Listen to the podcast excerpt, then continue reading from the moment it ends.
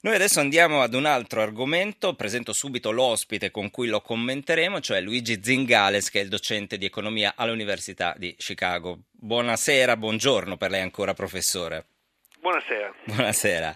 Allora, qualche titolo di giornale per quanto riguarda quanto sta accadendo in Grecia, cioè annuncio di elezioni anticipate, possibilità il 25 gennaio che vinca Tsipras e quindi diciamo una certa chiusura all'austerity europea e le borse oggi che non hanno accolto, perlomeno i mercati finanziari europei, non hanno accolto bene questa notizia. La Stampa titola così a questo riguardo: la Grecia in crisi, va al voto anticipato e spaventa l'Europa, fallita l'elezione del nuovo presidente. A rischio i crediti di 17 stati se vince il fronte dei no all'euro. Il commento è di Stefano Lepri, ma il piano di Tsipras è un'utopia, scrive. Oggi i principali creditori della Grecia siamo noi, cittadini degli altri paesi dell'area euro, scrive. Se un governo greco decidesse di non pagare, a soffrirne le conseguenze non sarebbero potenti banche o speculatori misteriosi, ma tutti gli stati. Sole 24 ore che ovviamente apre con questa notizia di tipo economico. Grecia al voto anticipato, sale la tensione sui mercati, a vuoto anche il terzo scrutinio per la presidenza, elezioni generali il 25 gennaio. Atene a meno 3,9%, qui il riferimento ovviamente è ai mercati finanziari, Milano e Madrid in rosso, spread in rialzo se non sbaglio a 142 punti. Ancora il Manifesto, giornale legato alla sinistra che ovviamente in questo caso elogia Tsipras, il titolo è con una foto proprio di Alexis Tsipras a tutta pagina: tempo debito, l'Europa dell'austerity e i mercati tremano, la Grecia ha scelto la democrazia per rinegoziare il debito, la formazione di sinistra Syriza fa fallire la manovra antidemocratica del premier Samaras, fumata nera per l'elezione del presidente della Repubblica, i greci andranno al voto anticipato il 25 gennaio e stavolta il favorito è Alexis Tsipras. Professore, avere così paura di Tsipras secondo lei ha senso? Ma guardi, dipende cosa vuol dire così paura, cioè a me sembra che Tsipras non abbia intenzione di uscire dall'euro, anche perché la maggioranza dei greci è a favore dell'euro, però ha detto chiaramente che vuole rinegoziare il debito. Secondo me, dal suo punto di vista, è una cosa logica. È vero, come diceva la Stampa, che il debito oggi è detenuto da rimanenti stati dell'Unione Europea e in parte penso dal Fondo Monetario Internazionale, ma questo è un motivo di più per Tsipras per tentare di rinegoziarlo, nel senso che uno dei motivi per cui gli stati hanno paura di rinegoziare il debito è che molto di questo debito è detenuto dai propri cittadini e quindi alla fine il danno viene imposto ai propri cittadini, in questo modo il danno viene imposto agli altri. Quindi lo pagheremo noi quindi questo danno? Ma lo pagherebbe tutta l'Europa nel suo complesso, però d'altra parte voglio dire è stato un errore dell'Europa sostituirsi alle banche in questa nel debito. Secondo me doveva esserci una rinegoziazione del debito fin dall'inizio e non fu fatta per paura di un contagio finanziario.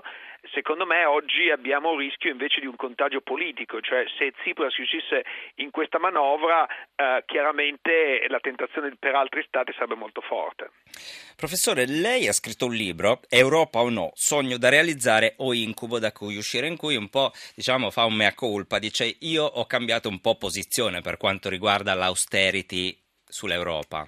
Come mai? Ma guardi, questa è l'interpretazione di alcuni. Io non ho mai cambiato posizione, semplicemente nella fase iniziale una riduzione della spesa in Italia era necessaria.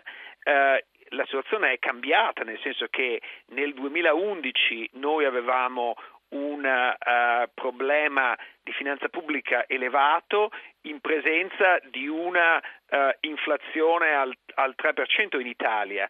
Oggi siamo in un momento di deflazione, quindi insistere in questo momento sull'austerità non è secondo me la cosa giusta, anche se nel lungo periodo l'Italia ha bisogno di ridurre il peso della spesa, soprattutto quella pubblica, soprattutto quella inefficiente.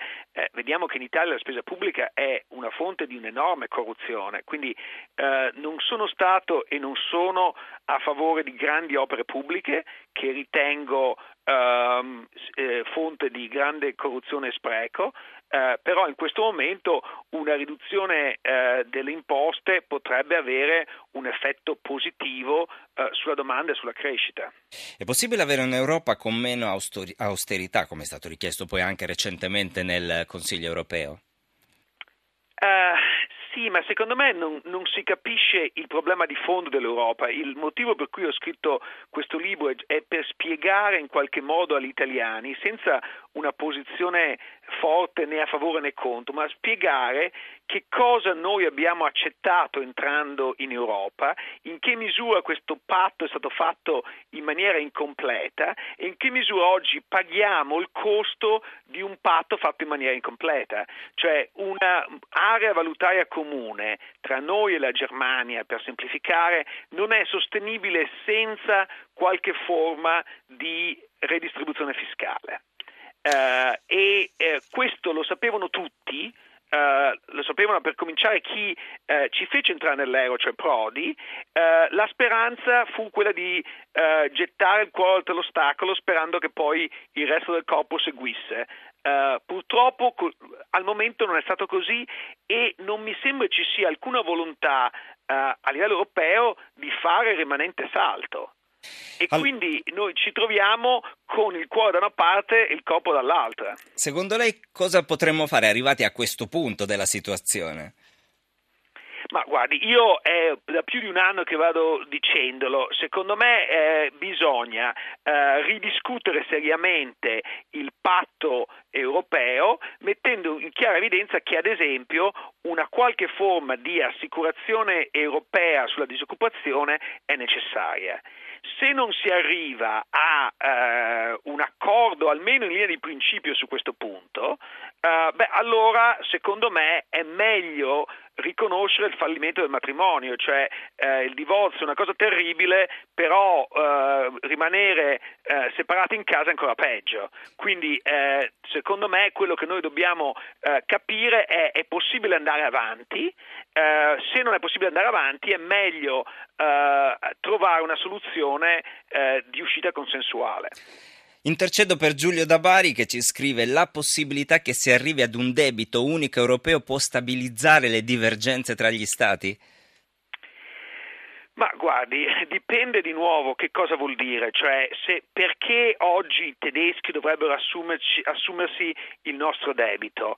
Hanno giocoforza a dire di no per due motivi. Il primo è che non hanno nessun interesse ad assumere il nostro debito passato. Il secondo è che creerebbe incentivi negativi. Quando lo Stato italiano si assumeva il debito di tutti i comuni, di tutte le regioni, queste continuavano a spendere e espandere. Quando lo Stato italiano a un certo punto ha detto fermiamoci, i comuni si sono comportati in maniera diversa. Quindi secondo me, da un punto di vista proprio di logica, il consolidamento a questo livello del debito non è fattibile, non è politicamente fattibile e non è neanche economicamente ragionevole, anche se ovviamente beneficerebbe l'Italia, però non possiamo sostenere una posizione assurda perché il risultato è un no categorico.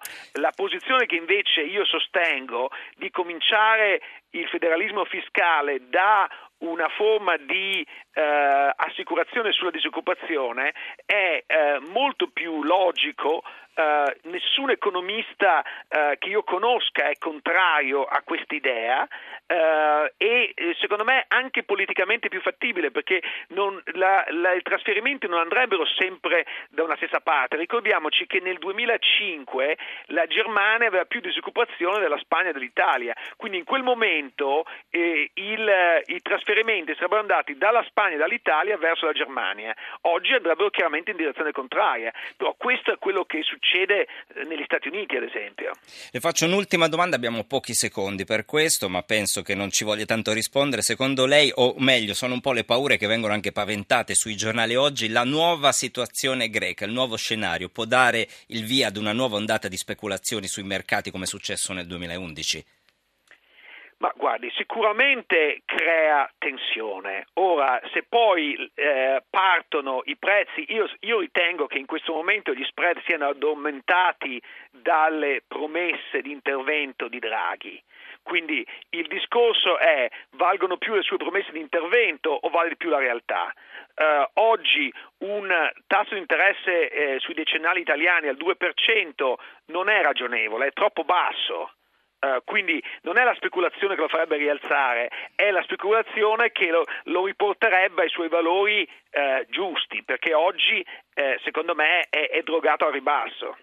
Grazie mille, grazie al professor Luigi Zingales, docente di economia all'Università di Chicago, per essere stato con noi questa notte. Grazie professore. Grazie a lei.